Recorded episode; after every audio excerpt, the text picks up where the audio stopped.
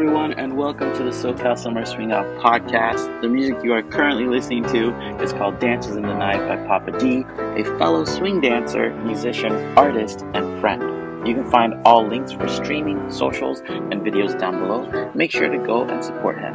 Now let's get into the episode. Hello, everyone, and welcome back to the SoCal Summer Swing Out podcast. My name is Andre, your host, and today we have a very special guest. We have Kenny Nelson, all the way from Denver. What's up, Kenny? Hey, Andre. Thanks for having me. Of course, man. Now, um, I really appreciate your flexibility. So we had scheduled to do a recording, and then Kenny was really kind and I said, "Hey, can we schedule?" So again, super appreciate you taking the time to do that. Yeah, absolutely. Now, that being said, um, some of people here, some of the newer listeners, I'm talking about you, Emily, and them, may not know who Kenny is. Now, I know who you are, and some of the other of my friends know who you are. But for those who don't know Kenny, why don't you give us a brief intro on who you are and a bit of your dance history? Yeah. Um, again, yeah, Kenny from from Denver uh, now living out in the suburbs of Aurora with a family of two. Mm. Um, but I started dancing in the late 90s, uh, right around 1997. It was mm. just the thing to do. Gap commercial. I'm sure some people might know that reference. Um, mm. just got got way sucked into it, and eventually moved out to Denver because I wanted to improve my dancing, and I was just floored by watching a group called 23 Skidoo perform at the Denver Lindy Exchange in 2003, 2004. I had to mm. visit Denver like four, five more times, mainly for Lindy Hop stuff, and then mm. moved, moved and improved, moved and improved, and just started training. And here I am now, like running a swing dance company, teaching, performing, training others to teach, and doing a ton of collaborations out here that you are, and you're being incredibly modest. So allow me, sir, because Kenny was the person. You were everywhere on all the videos, and you had uh, traveled uh, yes. all over the world, right? Uh, I have um, four four continents. Don't know how many countries. Um, it's been a fair bit. It's been interspersed with uh, like long term teaching arrangements centered in Porto, Portugal, Madrid, Spain, and Melbourne, Australia and then that's been punctuated and dotted with different uh, weekend workshops or hanging out at Bestival dancing to electro swing. So living in tents. Times. well, I I think that you're you have such like a rich history of dance, and so I know that we have a couple of topics centered around dance that I want to talk to you about. One of the first yeah. things being you you teach at a lot of places, you perform at a lot of places, but one of the things that you had mentioned was there's a reason why um, you choose to teach Lindy Hop and not East Coast or Jitterbug. so I'm yeah. curious if you could talk to me more about that. Yeah, I mean that's that's been a bit of a path, sometimes an uncomfortable path. Uh, so yeah, growing up in Kansas City, um, I mean, I forget how they built it. It may have been Jitterbug, it may have been East Coast Swing, because the main hub for dancers of all ages to dance was a ballroom studio. Like all ages Saturday night, I was under 21, couldn't get into the clubs. And and being at a ballroom studio, they may have very well said like, you know, this this triple step rhythm, that's going to be East Coast Swing because that's part of like the ballroom smooth, or actually the rhythm syllabus there. And maybe they were mm-hmm. calling the other thing Jitterbug. And you know, I had my uh, we'll say like my first in, encounter uh, with with shame and and and guilt. Will say when uh, the studio was bringing out Frankie Manning, hmm. and um, I forget how many years prior, but you know, I was specifically instructed to teach the shim sham on the one uh, because it was easier to learn hmm. and hmm. and um, yeah, the owners in the owner's mind. And so that was just like another like a way that I, as a representative of the studio teaching hundreds of people, uh, was appropriating Black vernacular dance. In this case, mm-hmm. the shim sham. In previous cases, like, you know, we'll say the Lindy Hop because by calling it jitterbug or East Coast swing, we're masking the roots. And, and a term that keeps popping up, I, I recently started picking up Brenda Dixon Gott's, Gottschild books, um, such as Waltzing in the Dark. And like a, co- a term that she coined was, and, and it's re- referred to as, but like people were like the dance was was invisible invisibilized. Um, it is a clunky word to say. It, yeah. it, it reads much easier in my head, like pages to my mind, sort of thing. Uh-huh. Um, but basically, yeah, I mean, that's what I was doing. And so, like, my first encounter, like, my most definite, clearest reminder of it is when Frankie Manning came into town, because mm. we all know Frankie Manning and how the Shim Sham is supposed to be done, right? Like, that is that is his thing. That's that's part of his legacy and how he brings community is dancing the Shim Sham. So there is video on YouTube where you can watch all the people my studio taught, including myself, on the one. and Frankie and Frankie and like the Lindy Hoppers that, you know, respected the culture a bit better and were better tradition bearers, you could say. Like they're on the eight, they're doing it properly, but there's just this disconnect. It's just so mm-hmm. telling. And, and and that was just like, you know, part of my process, part of my like understanding is like oh, I wanted to investigate what Lindy Hop was. Yes. Um, because like I could see it on VHS tapes that were brought to me from an uh, event in Ventura, California called Monsters of Swing. Um, but then also like, you know, that's what people and they still teach it, but that's but that was like the Sunday night class at the Mercury Cafe is you you always taught jitterbug. And again, just never questioned it. It was just something accepted. Uh, same thing when I started like Swingin Denver in 2014. Uh, taught jitterbug and we we you know single time rhythm step step a rock step. We we called it jitterbug. And i wasn't thinking or questioning at the time even with my you know international travels like nobody teaches that. Mm-hmm. nobody nobody calls it that. And you know i don't know the legacy but i also figure like with the influence of Herräng it's a better influence because they're bringing out many different black elders to teach Lindy Hop and vernacular dance, whereas here in America we're dealing with a lot of systemic racism, mm. and that um, I think that definitely like plays into decision making or and acceptance and and lack of questioning. Uh, you know, just a lack of like you know really hearing in and like questioning like why do I do this? And I think I started questioning it maybe with my wife, Jessica, or uh, Jess. Um, and, and, I think because like she came from Groove Juice Swing in Rochester, New York, and they have, I mean, they have some like really solid, rich traditions there and like greater influences at play. And I think maybe she was the one that just started asking, like, you know, maybe like, why are you calling it this? And mm-hmm. and eventually, you know, just discarded it. But I was still teaching that and calling it jitterbug when I was doing like my little man pop up lessons, 30 minute quick and dirty, because in my mind, oh, hey, that's what people call this thing, mm. jitterbug. And I know I'm just like talking a long time about this, but I think it was like in, in 2019 is really when I started analyzing it and actually started picking up um, uh, more literature. And I think that could be like due to exposure with teaching swing dance or Sylvia Bielik at Cat's Corner, and then also Sam Carroll. Like I greatly admire Sam Carroll, dogpossum.org. Just just read Sam's blog. I mm-hmm. I cannot mm-hmm. emphasize her um, enough. And like she was the she was like somebody that really taught me my worth as a DJ uh, too. Mm-hmm. Um, she, she, she Sam is amazing. And then also, um, one reason I wanted to be over here is I wanted to see if I could find this book. Um, like another great book is uh, Stepping on the Blues. I'm only showing this for the people on YouTube. Uh, wow. The Visible Rhythms of African American Dance by Jacqui Malone.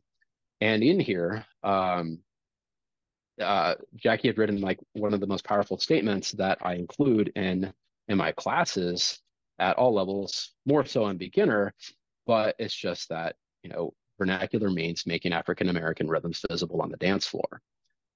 And then this is the book that set me on the on the path of like, okay, six def- definitive characteristics of African American vernacular dances are rhythm, improvisation, control, angularity, asymmetry, and dynamism. Um, and, and, there's a lot of different books that talk about like vernacular characteristics, not only in dance, but also in community. And that's when I started to realize that what I was teaching, how I was teaching, regardless of the rhythm, was still vernacular dance because I was mm-hmm. highlighting all the hallmarks, cared about it, and you know, I'm still making, you know, we're still emphasizing like improvisation, creativity, spontaneity, um, two partners independent of each other yet still connected. Uh, and that's when I suddenly, you know, started getting more comfortable in my mind. I'm like, we're doing Lindy Hop, and Lindy Hop mm. can be expressed in a variety of different rhythm patterns too. Mm. And like, they may not be Lindy Hoppers yet, but we're setting them on the path, and like we're honoring the dance, and it is Lindy Hop. Um, especially the way we are teaching it, and and we're dancing to like good swing music. It's not like the 90s or but also like what they were doing to to Lindy Hop back in the 1930s and 40s to um, simplify it, you know, for white audiences to remove um, blackness from it, and and so that's just been like my journey, and it's it's also just been a lot of been a lot of reading. It's been not only books but also you know, participating in the Teaching Swing Dance Facebook group and reading and listening and questioning and really evaluating why do I do what I do? Like, what is the root of it all? Like, what is mm. my pathway? Can I change? Oh, yes, I can change. Change is actually easy at times. Mm. Um, no matter how people like, because I, I swear people think it's so difficult sometimes because they want to please this this audience Mm-hmm. Yeah. But you can determine who your audience is. You mm-hmm. just gotta you gotta market. And then and then part of that sometimes is also acknowledging what you have done in the past and also explain why you are making this decision that you are. Because I also think transparency is is good because that can also influence people, other people to change for the better because they see mm-hmm. the path, they see the change, they understand, they can at least like read why and I think that can, that can help people. Is to just you know be be open to your like past failings too. Um, it's like yeah. Whew, pathway, Kansas City to Denver to now. I mean, I have to say that it's so admirable to see someone with such rich experience be able to recognize that because there's been this beautiful transition in the Lindy Hop scene where I feel like a lot of instructors are really wanting to bring it back to the roots of the dance. That quote that you talked about, vernacular dance, vernacular means making African American rhythms visible on the dance floor. That's visceral. And for those listening, I'll put the book yes. that Kenny brought up uh, in the description so that you can also check it out. I know I'm going to add it to my reading list. Now, cool. You you said a lot of great things there, but one of the things that really stuck out to me and a core part of this podcast is talking about community. And when we're talking about African American rhythms, we're also talking about the music because we can't have the dance without the music. I know that you have brought up the importance of partnering with bands outside of just swing dance and music community, correct? Yes. Um, it's just been part of our ethos here with Swingin Denver as we work with the greater, broader Metro Denver and beyond community. Live music is super important. Mm. It's it's it's amazing how stark the difference is between the Lindy Hop community that predominantly listens to DJ music and the rest of the Denver community and like like we want to sell them on on live music because not all DJs get how to create a party vibe for the general public and mm.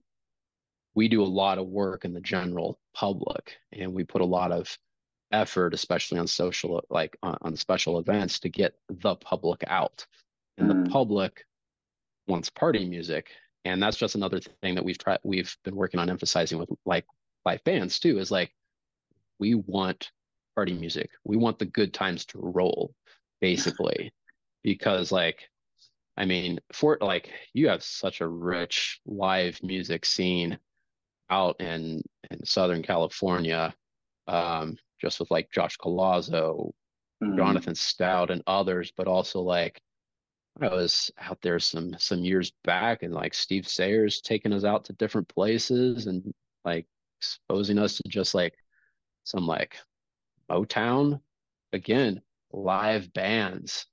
Um, it's so great because like I'm reminded of that one saying is like you can't step in the same river twice because like the current's always flowing flowing. It's never the same. And I feel like it's that way with live bands. I mean, they're living. Whereas like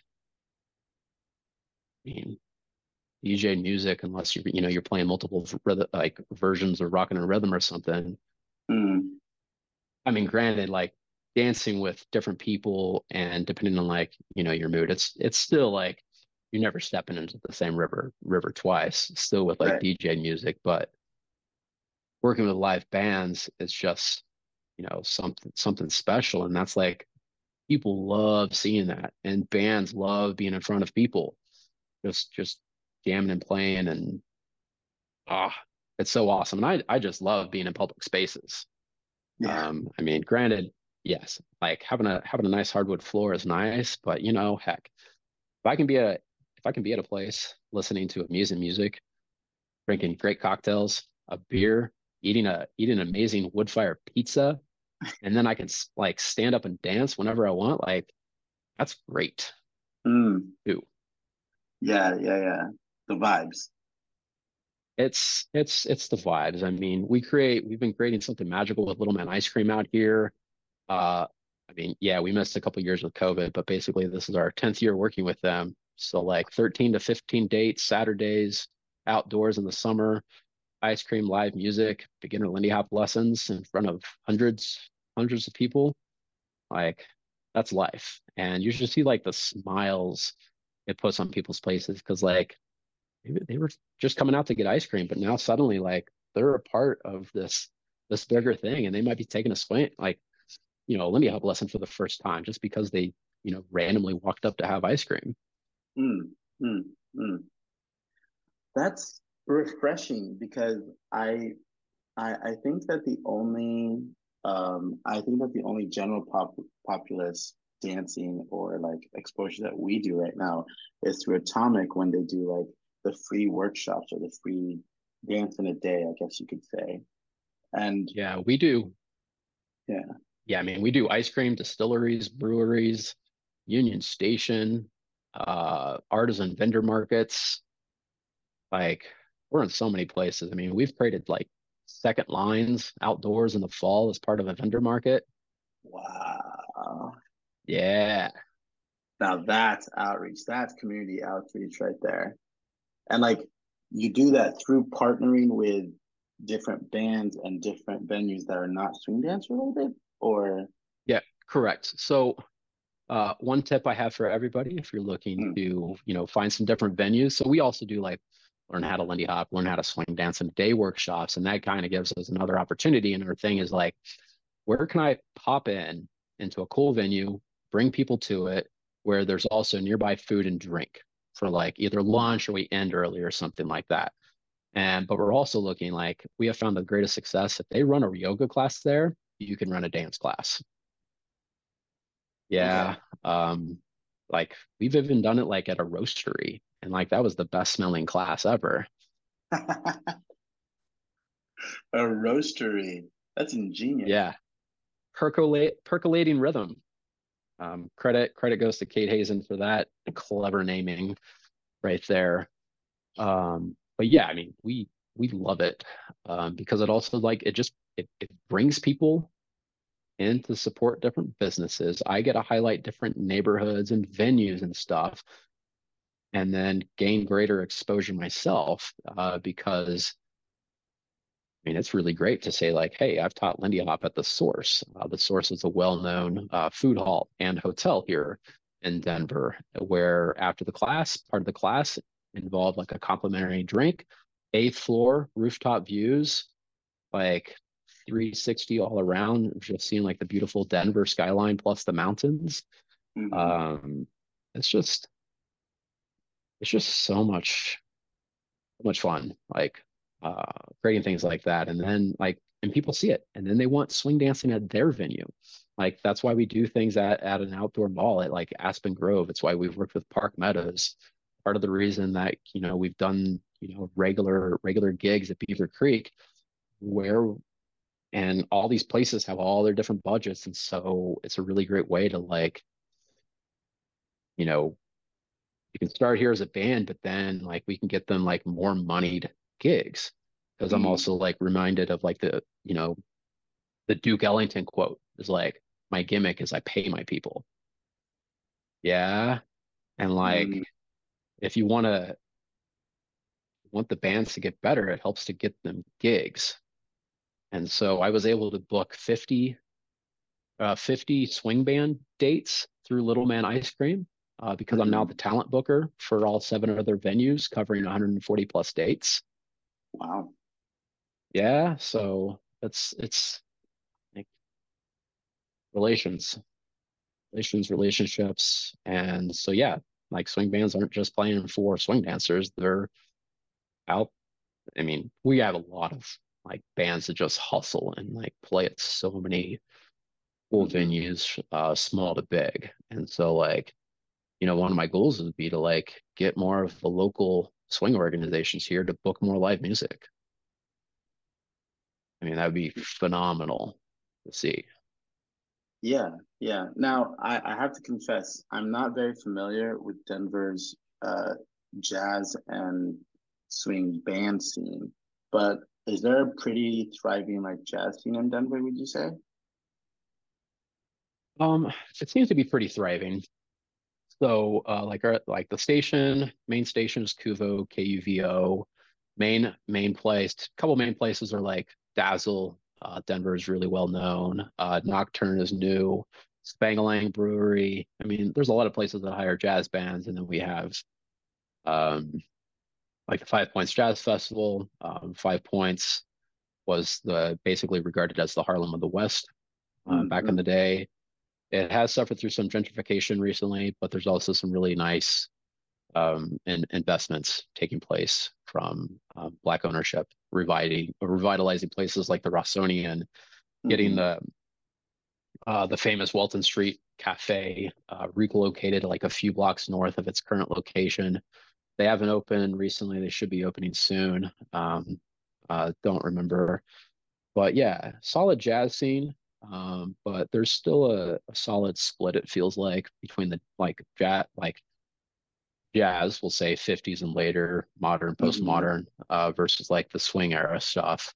Mm. Um, but overall, we have about 40 different swing bands across the Front Range, and that's basically like east of the mountains that border Boulder and Golden and Colorado Springs to kind of give any Mhm. listeners a, a mental mental image right there. So there's there's a lot of like wide range of talent from you know anywhere between trios to 18 pieces.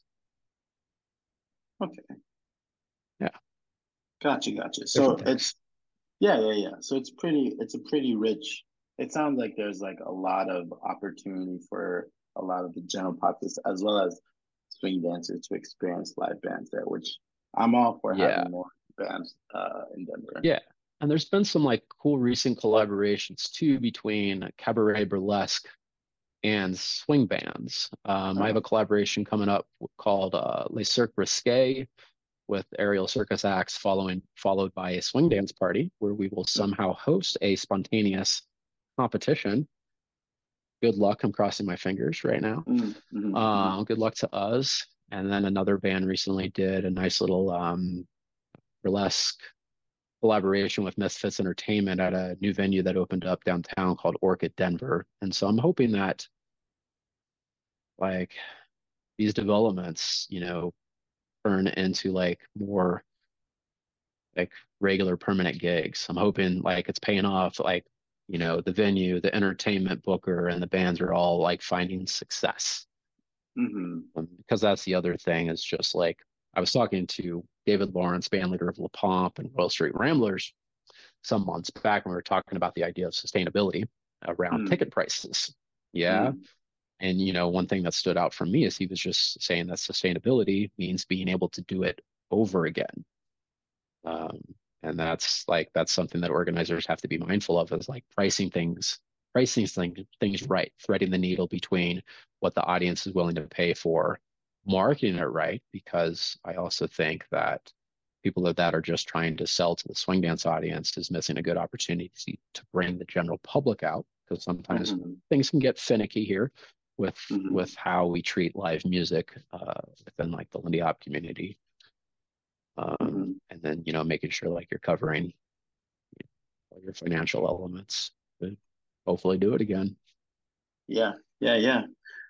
That that actually is a perfect segue into the other topic that i was curious to chat with you about because i think there are several people who listen to this podcast who want to reach the general public who want to like make their events known. And i know that you have some really good thoughts on marketing as a means to increase accessibility. So I was curious, like, where, if you could tell us more about that. Yeah. And well, reason why, I, well, there's a few reasons why, but like one memory that stands out to me is so Brie Mason Campbell, affiliated with the Guardian Baltimore. And I think I was looking Brie up recently, and I think either her role switched or maybe the Guardian rebranded. So mm-hmm. if you're putting any links in, like you can feel free to like do name check me as uh-huh. far as the organization affiliation. But she was giving a talk at Lindy Focus in, tw- in 2017, and it was just on the on the subject of like, are you marketing to different neighborhoods, or are you just marketing to the neighborhood that you you currently occupy with your swing dance class? Are you doing physical? And like, so few people were raising their hand, which was astounding to me because at least mm. here in Denver, through the work of Dan Newsom and Tiffany Wine, who used to like manage the swing nights at the Mercury Cafe.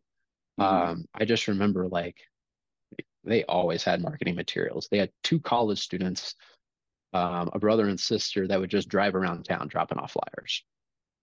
Like, and then you can also read Dan's blog, The Home of Happy Feet, really great resource for marketing. But like, like at their home, they also had stickers and magnets because you know you slap the sticker on your water bottle or you slap the magnet on the fridge. And even if you don't attend immediately you're going to have a constant reminder mm-hmm. because they had all these different assets. You could fold the piece of paper stick it in your wallet stick it in, in your pants and maybe it like gets penned somewhere. But they had all these ways in which people could take marketing materials from them and be reminded later about you could learn how to Lindy hop at the Mercury Cafe. Mm. And and like all that advice, like Dan is like one of the great resources available to the swing dance community, not only about marketing, but also running teams, how to appreciate swing music, how to DJ. Again, like really great stuff. Home of Happy, the home of happyfeet.com. Um, and, and but like, I'm hoping that all these people left Brie's talk going, okay, how can I increase my marketing? Because, you know, like you gotta, like print marketing is so important and you got to make sure like you're flyering different neighborhoods, not just the one you're occupying in because like people drive in. Um, I mean, they could be, you know, they might live in the Baker neighborhood, but they happen to be on Tennyson at Hops and Pie getting a pizza and a beer and they see a Swingin Denver flyer and then they can come back to their ba- to the Baker neighborhood where they live. So there's like all these ways to reach people. And, and she was also pointing out, just like, I mean, are you are you only teaching in neighborhoods that you're comfortable in, and are you only doing outreach in neighborhoods you're comfortable in? Um, and and so like you know, just really asking people like, why do you do what you do? What do you do? Could you do more? Um, but like the other element of that is too is just like have a robust online calendar mm. you know mm. make it easier for people to access and pay for a class mm. um, be active on facebook be active on instagram which people treat as the new google to find mm. things ha- have your links see what instagram is doing that is new like i love the fact that you can now add more than one other collaborator that is great because it gets you into new audiences the other thing is having a robust Google My Business profile. Like, I think that's one of the reasons why Swingin Denver, as inactive as we are, we're still like a top three result, strangely enough. Mm. And of all the organizations here in Denver, we might actually be one of two. Possibly the only, no, maybe one of two that actually have active quality Google My Profile listings in which we are the clear owner on it. Like mm-hmm. we have mm-hmm. claimed it because you can post events on through Google, you can make posts, like you can do so much. And the thing is, is like Google likes good content mm. also. And I think, you know, you need to, you need to be active everywhere. It's like my friend Kyle Smith, amazing DJ, since retired, also a uh, webmaster and marketer. Mm. So one of the things, so I attended um, like a one hour class on, I think, I think it, it may have been just called marketing um, at at the uh, Balboa experiment, mm. and he was talking about like like y'all on social media should be like selling 10% of the time and I forget how he called it, but like, you know, basically being a com- community spot for people to come like 90% of the time. And mm. that's where, you know, it's just interesting to see how much like people are just like all their content, it's only their events. But there's other mm. places, um, and, and Swingin Denver does this is just like we're posting content from all around the world you know just people dancing from different events celebrating others or here here's some amazing you know information about this about this artist like ella fitzgerald or something and just being a community resource mm-hmm. rather than an advertising hub for people to just know what event you do and i found mm-hmm. that a really good advice and then the other piece of advice that resides in my brain is that um, when when i was like starting the process to get the swingin denver website uh, created, he was like, you need to sit down one evening, pour yourself a bottle of wine, and start signing up for all the social media channels. I did that without the wine, uh, but it's like the same thing when like more and more people were getting on TikTok. I mean, I, I, I low effort our TikTok presence, I high effort Instagram, and then you know Facebook's in there. Mm-hmm. Um, but like it was good advice. Um, because I, I do think it's important to be everywhere. And I know that can be daunting for some, but you want people to find you. You like the only way you're going to have like a burgeoning scene is if you're bringing new people in. Mm. Um, and that also includes like digital advertising on social media and then also Google. And then I was talking to Nick over at Tracktown Swing about that because he, he was curious about um, what how much money you know we were spending. I was like well i only got data for like you know these sessions from like 2022 but like you know here's my data. Here's here's what we do. Um, mm-hmm. and you know it's i want to cover as much as possible. So it's it's a great it's a good mix between you know social media digital advertising uh, physical assets and and and the collaborations help and also at the collaborations that we're doing, we're often pulling up with a six foot vertical roll up banner mm. too, so that people can see Swingin Denver. The, the two new banners we added have QR codes too. Because mm-hmm. I just want to make everything accessible. It's also like, you know, somebody was like, you know, your website is not optimized for older people. Mm. You need to have links to your calendar, to your classes. And I think they may have said even like one other thing, like first thing that people see. Like older people don't want to do it, and you you need to get better at maintaining your um, your website calendar, hmm. um, too, and like also like email newsletter. Get the email addresses, reach people because more and more people are also leaving social media. You mentioned hmm. Discord, you know, before our call. I'm curious about that mm-hmm. um, because it's like, you know, where are people? How can I find them?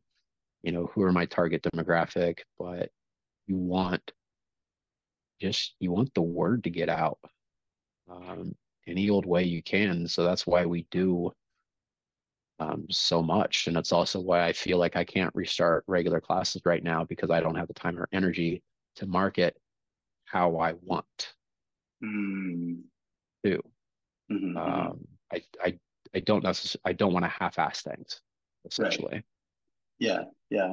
Not to mention, like, with as as a swing dance company owner and as like a professional swing dancer, I feel like it resonates with a lot of people when you say a lot of it is advertising. Like you have to advertise and sell in order to get people into the door to then create that community atmosphere, right?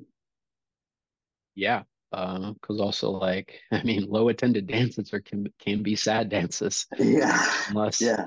Unless unless you also just have people that have the time and energy to give their energy to people to make them feel welcome and part of a community, no matter how small it is. But I also have to recognize that can be exhausting mm-hmm. um, for folks to to just pour your energy into something that doesn't feel like it's giving you energy back.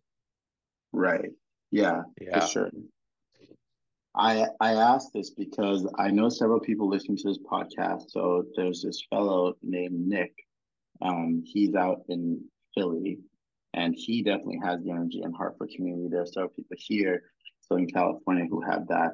And I was curious, what kind of advice would you give to people who have the time and the energy to get more people into the door or to market to more people to get more people interested in Lindy Hop as a whole? I mean, I'm all about collaborations and getting into the public. Mm-hmm. And that's been like one of the one of the things I've talked about. I've I've done some I don't know, call them consultations with some just organizations as far as like, all right, Kenny, we notice you do you do this. How do, like what's the payoff? Does it work? You know, what can we do too? But like I think I think collaborations are are important because not only is it getting you in front of people, um, but also, you know, it can also help you grow your social media following, which in turn hopefully will help you, you know, build up in other areas. Uh, I mean, one of the things that I I have lacked in is like if anybody has ever seen like a street performer, like they're really good at working the audience. And sometimes mm. they have like a secondary person that's like, you know, they got they got the tip hat, they got the tip jar, like, and they're working it. And like like in my ideal of deal worlds, along with these collaborations, mm. I would hmm. have this tertiary person that's like a non-instructor, non-DJ, non, you know, work working the working the back end, but like handing out cards, handing out assets because I, you know, in the back of my mind, I don't think I've I've gotten enough um um uh have an acquisition rate mm-hmm. out of mm-hmm. these. But I think mm-hmm. it's also just part of part of my own failing of not of not taking additional steps of like, you know, getting things into people's hands and like having a harder sell because you know there there are people that can just they, and work it and just do it uh, marvelous ways. Mm-hmm. Um, I I also think like uh, especially for like live musical nights too. I just think it's like it it it can be exhausting, but like posters and playbills, like mixing up the different sizes because like you see how concerts are promoted. Like mm. we should be promoting our stuff like concerts, like parties, instead of oh let's go to a dance. And that was like uh, an ethos I picked up from Europe. Uh, mm. It was at first confusing because I'd be like, oh, when's the next dance? And I'm like, dance? Oh, you mean party? Party. Uh-huh. Oh, yeah. And like took me a little bit to get out of that mentality, but they just kept doing the same thing. Oh, you mean party? Mm-hmm. And like, I mean, we need to have parties. We need to have proper advertising for the parties mm-hmm. too, and make it seem like a party. Um, I, I, I, heck, I love the poster designs that keep coming out of Atomic. Yeah. Um, I mean, I love the like poster design work uh, that that that Steve Sayer has done. I, he might even have like the same graphic designer that I met some years ago. But like, I, I love seeing people that put like some really nice effort into their like design, design their mm-hmm. artwork because it makes me want to go. Yeah. Um, and, and and making some of those investments, and I mean, yeah, I know I just kind of like repeated like all of the same things I said, but like, I mean, I mean, these are kind of like the reasons, and I've seen the payoffs, especially yeah. for like larger special events. We used to host an event called the Speakeasy Soiree, and we get like 400 plus people and 75% of those were the general public. Nice. Like they've never gone. I, I like these are people I've never seen before, but they're showing up to this because it's an event. They can dress up, they can have food, drink, shop vendors. Like it's this it's this whole thing. And and I love that. I love it when people are also posting in Facebook groups, not just called uh, you know, Boston Lindy Hop Facebook group or something, but like you're po- like you're posting in social dancing Boston and you're trying to reach Mm. people. Like I love seeing that effort too uh, uh, of of people being willing to share their events outside of their own immediate community. Hmm hmm hmm Yeah, yeah. I feel like it really, it really changes the atmosphere and like the perspective perspective of what the event's going to be like when someone posts about it. When someone posts on a group that says, "Hey, this looks like fun. I'm going. You should come with me." Right? Yeah. And also like that's how people find out about you. I mean, that's just another another way of saying like your marketing makes the event more accessible. Mm. And like and it's amazing how many people just promote their event to the swing dance community. Like Mm. these events should be for everybody. Like, why is it just for swing dancers? Why are you limiting it? Why are you making it exclusive? Not Mm. that they are, but it's one way to look at it because you're only promoting it to one certain audience and you're kind of making it an exclusive event. Whereas, like, swing dance is for everybody. hmm hmm hmm This was so so this is so insightful for me because as I'm listening to you, I'm thinking about things that I'm going to do differently from my event. One of the first things I'm going to do is call the dances a party. going to call it a Saturday night party, Friday night party. That's definitely yeah. one thing. Uh, one of the other things that I was also thinking about is as we're talking about bringing in more people and being more community conscious and reaching out to other neighborhoods. I was curious if you could. I know this is like a tough a tough question, but if you could name just one thing that a scene could focus on to do to in order to reach more people, what's the one thing that you would do out of everything that you had mentioned? I know I'm giving you a tough one. I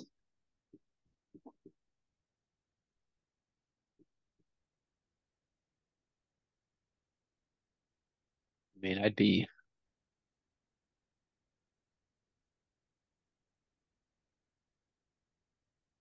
I mean, heck, like, I've thought about this before, but like, one thing in my dreaming dreams, like, y'all should get some, y'all should get some funding, shut down a street, and host a massive block party. Whoa, ho, ho, ho. All right. and line up your PR, line up your marketing, line up everything and and make it just make it a blowout. Dang, that's an incredible Food. idea. Food, drink, couple stages, multiple bands. Oh man. You know what?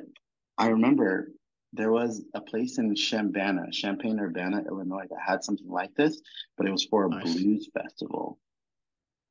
And that was super successful. A lot of people showed up. Yeah, oh man, now you got my brain going, Kenny. Yeah, because like it's it's fascinating. So we have Five Points Jazz Festival. They closed down like two or three blocks off Welton and and historic Five Points district, but like you know, they don't hire like too many many swing bands, or sometimes they might be in like one of the smaller venues.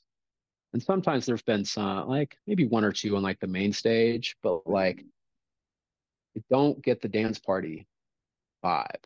Mm, Like mm. it's just like it's a little a little too straight, you know? Yeah. Um some people some people can just tear it up. And again, like I'm gonna I'm thinking back to uh I was at a brewery having a meeting with David Lawrence, again, band leader of he has like four or five different projects, including the Blind Pigs. Um, and he was just like, he's just like, just look at this. And it was a tree, it was a bluegrass trio. And he's like, people are just getting up and dancing and they're just bobbing their head. He's like, this is what I want. Mm. And he gets that. Like he's one of the hardest working band leaders out there. And he he covers like a wide swath of genres with all his projects. Mm. But like that's another thing. It's just like like that's what I want too. Mm-hmm. There's no reason that swing bands and swing music have to be in dance halls. Mm-hmm. Like people should just be able to like get up and freely move with, without a partner, and just just jam. you know? And I think like food and beverage have a good deal to do with like community. Yeah. Too. Because I think something else that gets lost is the social aspect. Mm-hmm. Because I don't know, I I still have like you know just memories of of of people nagging on me for socializing because mm-hmm. they see my mm-hmm. value as a as a as a dancer. Mm-hmm. If I'm not dancing, it feels like I have less value. Mm-hmm. But like I also love socializing, hanging out with mm-hmm. people, and you know, swing dances are a great place to like see people because it's a hub, it's a community gathering space. It's where you can talk to people and not just dance. And you know, certainly people are welcome to like dance because I get it. Like some folks are hungry for that. Mm-hmm. But I think, mm-hmm. you know, all these spaces should, you know, allow people to to enjoy how they want to enjoy. And I always appreciate venues with like different kinds of like rooms and spaces because mm-hmm. it just mm-hmm. creates like nooks and crannies for people to hang out and mingle in different ways. Mm-hmm. Mm-hmm. mm-hmm. Yeah, I I always appreciated the events where there was a space where people could like. It's very obvious that people are just hanging out and people are just dan- are just like talking and catching up with their friends because that's the one chance they get to yeah. each other each week. And then there's obviously yeah. like the dance floor, you know. Yeah, I mean, it's it's one of the reasons that Inspiration Week in 2020 was so rewarding to mm-hmm. me because I was coming off of a uh, a rough patch in 2019.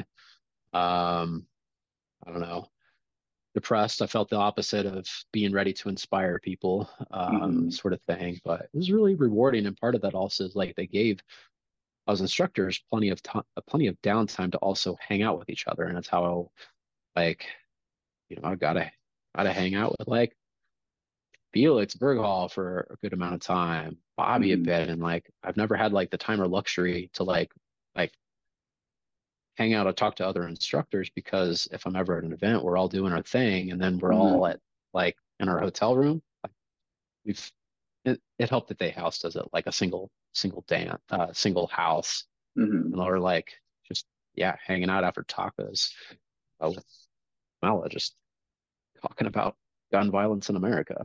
Um,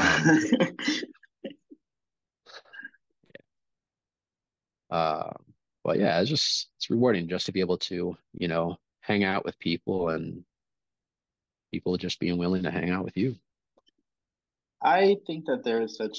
I think Lindy Groove does a great job about this, like making it very community oriented. There's this new group of dancers at Lindy Groove. They have this little corner and they're all really good friends. All of them come to Lindy Groove, and yes, they dance, but they're primarily there to just hang out and be friends. And I love that group because swing dancing is what brought them together. And now that group is really tight knit and they're very close and they hang out outside yeah. of dancing. But that was because of dance that they were able to make that connection.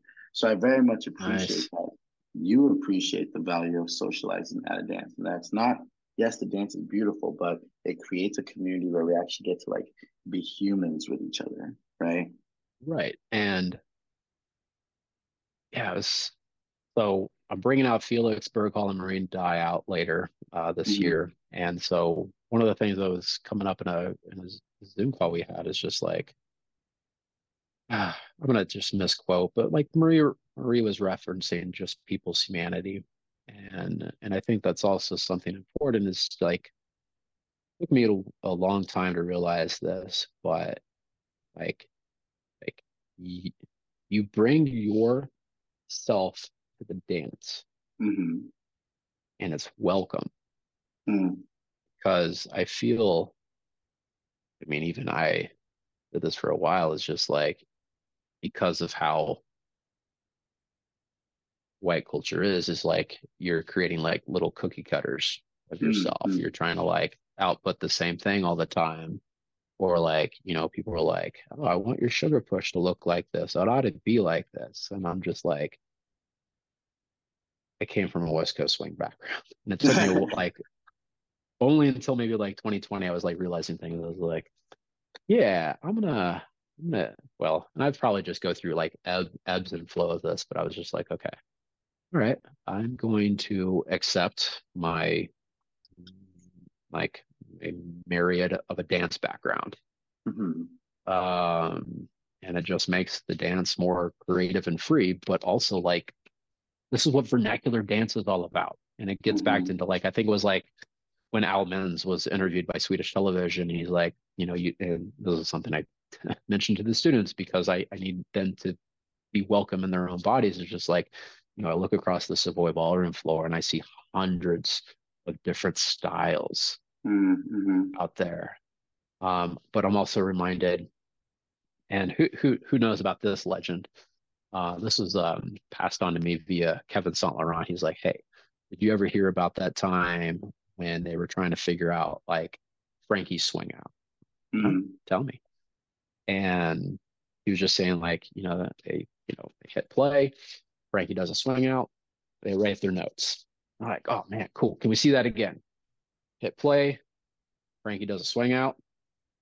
And they're like, oh heck. He was like layering different rhythms and footwork and stuff. I'm like, eh, let's just check it out again. And then like, okay, they're taking notes. But like, can you imagine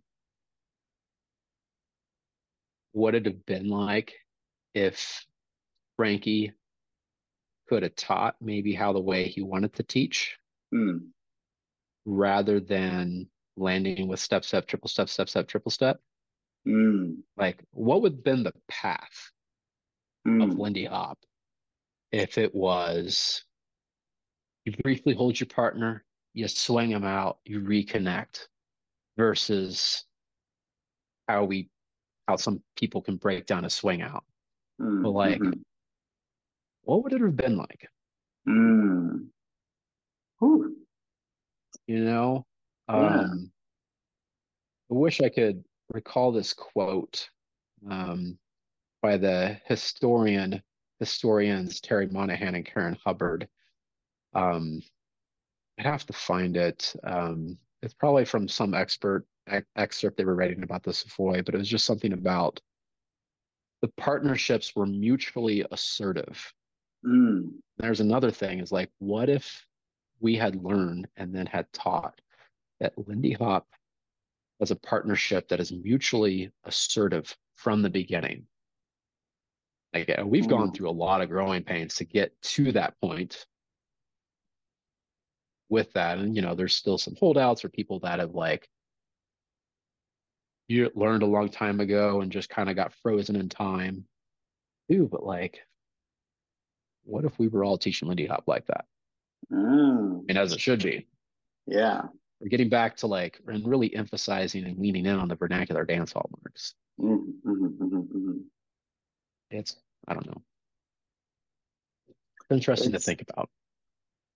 I think that's a that's a really good a really good point for any of the listeners to think through. Is like what what would that have looked like, for sure. And I'm that's gonna give me some food for thought as well, which is actually like a perfect place to like start segueing because you did mention so Felix talks about this kind of stuff a lot, but you didn't mention Felix and Marie. So tell us more about that event. Yeah, so um this was all sparked by somebody on my team. Her name is Jamie Burke. Hmm. And Jamie is awesome. She discovered us in 2015 and I do not remember how this all like went down, but like pretty soon after that, I gave her the keys to a practice studio we use so that beginner Jamie could host a practica. Mm-hmm, mm-hmm. Um, she's amazing. So she took an intermediate class of theirs, like an intermediate part two class of theirs at Camp Hollywood this past mm-hmm. year. And and there's a blog on Swingin Denver right now that Jamie wrote. So it's all in her words uh, because I was just like, I need you to refresh my mind. We caught because her and I talked about this at a gig, and I was just like, you know what? I'm going to email them. I'm just going to see if they're interested and like want to come out here and are available. Mm. Um, but but she was kind of nervous. She hadn't been dancing in a while, and she's like, she was also like, hmm, part two, yeah, like, do I want to jump in here? Mm. But it was an amazing, uplifting experience for her, with like with Felix and Marie kind of noted notating like you know the differences between like European and American culture, like Europe doing a lot more, a lot of eight count focus, America six, and and they were just trying to like get people to explore their musical autonomy mm-hmm. and their auto- autonomy uh, as dancers too. And again, there's the block on Swingin Denver. Um, mm. But it was just like this, and it just proved to be so rewarding and uplifting. And she felt validated because what Felix and Marie were teaching is in alignment with what Swingin Denver does. Mm-hmm. And she doesn't always feel validated because of, of the values that other swing dance schools or communities instill. Mm-hmm. Like, oh, you're not following this, therefore you're wrong, and you know that sort of thing. And like, I'm also struck by like what Sylvia Bielik from Cat's Corner Montreal said in a teacher training is like there there is shame associated with leading and following. Mm-hmm. We don't talk about leading. We barely talk about leading and following in beginner land It was like we just want people to dance we want people to explore their bodies and the question that we we like we ask them is like does it feel does it feel good did it feel good what changes could you make um, how could we facilitate the conversation between you and your partner so that maybe they could make some changes so that things could feel better because we're just mm-hmm. trying to like you know calibrate them internally it's like proprioception you know for dancers just having like that you know enhancing their their self-awareness with mm-hmm. like little to no expectations like people people can choose their choose their path and choose what they want to get out of Lindy Hop um, but so that sparked that they're um, coming in May 31st through June 2nd uh, eight hour intensive workshop uh, seven hours dance focus one hour Q&A lecture still haven't landed on topics but I'm really interested in perhaps diving into uh, Marie's work, mm-hmm. uh, like like women jazz, and I'm forgetting what else, but I still got time to explore. Um, mm-hmm. Friday night we have a 20 uh, person tour at the Black American West Museum and Cultural Center in Five Points. I think it's very important to check that out. I actually have not been to the museum, but we have partnered with their lead curator in, in, the past, and it was really rewarding to have her bring like pictures of of um, I'm always gonna blank out. Uh, I'm blanking out on the artist, but like you know, it's just her, like uh-huh. her as a little kid with these swing era legends, and mm. it's just like the the storytelling behind that, uh, which I really value um, partnering with Boulder Swing Dance for a Saturday night event. And then we're working with the Little Man Ice Cream Factory to combine soul line dancing, either live or recorded soul music with barbecue. Wow. Yeah. And ice cream. So, and there's a slide, and there's a slide inside. A that slide. slide is amazing. Yeah. All right. Well, that sounds like yeah. a phenomenal event. Uh, I, for those listening, I'd taken a private with Kenny and he had already told me about this, and so I am planning to attend. I'll put all of that information. so funny. So I'll put I'll put all of that event information uh, down below. Now, before we go into the closing questions, is there anything else you want to expand on that we had talked about recently, or any topics that we haven't touched on so far? I feel like we talked on, uh, touched on a lot, and I know that uh, time is ticking away. so, yeah, I know. I know it's getting uh, a little late for you over there. So we're gonna go into like the last three questions that I ask all of my guests, and the first one is it's a marketing question, considering how we touched on such good marketing stuff. But where can people find more information about you and Swingin Denver as a whole?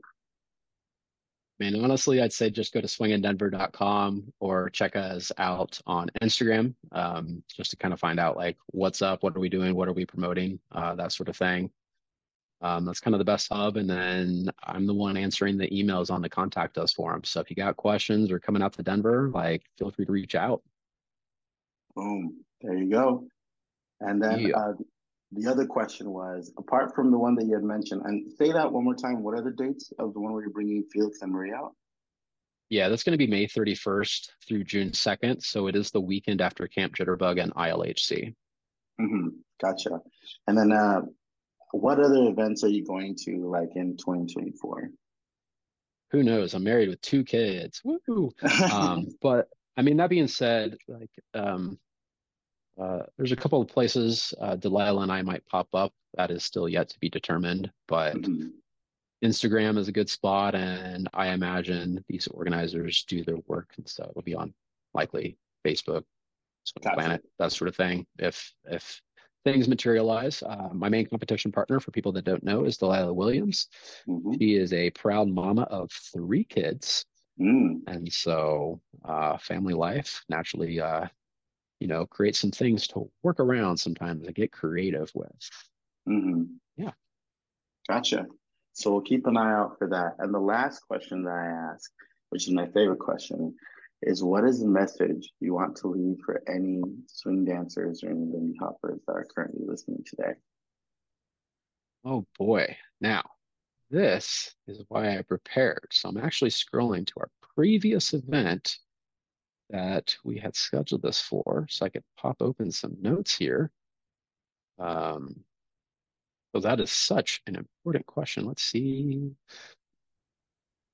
Sorry if I just block the camera here. Answers for Andre. I love how prepared you are, by the way. The fact that you took notes at all is like beautiful. Yeah. Um, oh man, I actually kind of answered this on on a oh, it was an Instagram question. I think on Jo Hoffberg's account. Mm. It's very similar to what what my notes say, but um, I would just greatly encourage people to keep learning and exploring, um, keep asking questions and figuring out where you can find those answers and and be open to being vulnerable and professing a lack of knowledge in areas so that people can get you answers or resources uh, there too. Um, I would also encourage people to study more deeply what vernacular means. We did touch mm. on it a little earlier, but like read Stepping on the Blues, read. Um, I also find, well, there's Jazz Dance by Marshall Stearns. There's also mm-hmm. Jazz Dance, A History of the Roots and Branches edited mm-hmm. by Lindsay Guarino and Wendy Oliver. And this uh, has a chapter in the in the book that also deals with vernacular ba- values as it pertains to community. Um, because I also think that it's super important to know its associated values, such as expressing African American rhythms on the dance floor, call and mm-hmm. response, improvisation. And then I also encourage people to see, recognize, and lift up other people. I would not be where I am today if people had not r- recognized whatever latent talent or drive may have been inside me. Mm-hmm. Um, so I'm always grateful uh, to those people, and they've been at all stages of my dance life. And then um, the final thing is also um, be willing to have uh, firm ba- boundaries because your time and energy is important. Mm. And especially as like people might start working like their own gigs, it's it's important to have good tr- contracts in place and that you are valuing your time and people understand the value of your time. And again to like reflect back on Sam Carroll Carroll that is one of the things she did uh, for me as as a DJ uh, actually as a DJ working for her. Um, and that was truly amazing. And so again I I appreciate people people like her her and others or even people that you know check in and allow you and open up the possibility of a no or ask you questions of just like do you feel like we are valuing your time enough because I feel like, you know, I appreciate the volunteer uh, labor, but we also have to be cognizant of people's time and valuing their time and and not taking advantage of them. Yeah, 150%. That's a I think that's a really warm reminder for all of us to be doing that. So I super appreciate you bringing those words up, Kenny. Really, I do. Thank you. Well, I think that takes us to the end of uh, our podcast. Um, for those of you listening, thank you for making it to the end. Please make sure to follow Kenny on Instagram. Check out all the links down below. Check out Kenny's event as well. That's happening in Denver. Let me know if you're planning to go. Maybe we can carpool or something. And then uh, don't forget to follow SoCal Summer Swing Out on Instagram, on YouTube. Also, don't forget to hit going on the Facebook event for the SoCal Summer Swing Out Exchange. It'd be amazing to have you all. But uh, that is it. Kenny, uh, don't go anywhere after I hit re- after I stop recording. But thank you so much for doing this podcast with me. Thank you. All right, and uh, bye everyone. We'll see you later. Bye. Thank you for listening. The music you are currently hearing is called Dances in the Night by Papa D. You can find all its links down below. Till next time. Don't lose hope, trying to stand tall, trying to give this dance of yours the best that you got. Cause every time that they hear this sound, that music gets their feet above the ground. Time just seemed to stop in every move. Seems all your life what is based on tonight, and all you gotta do is do it right. You gotta move, you gotta move, you gotta move, move, move. Got to, got to, be a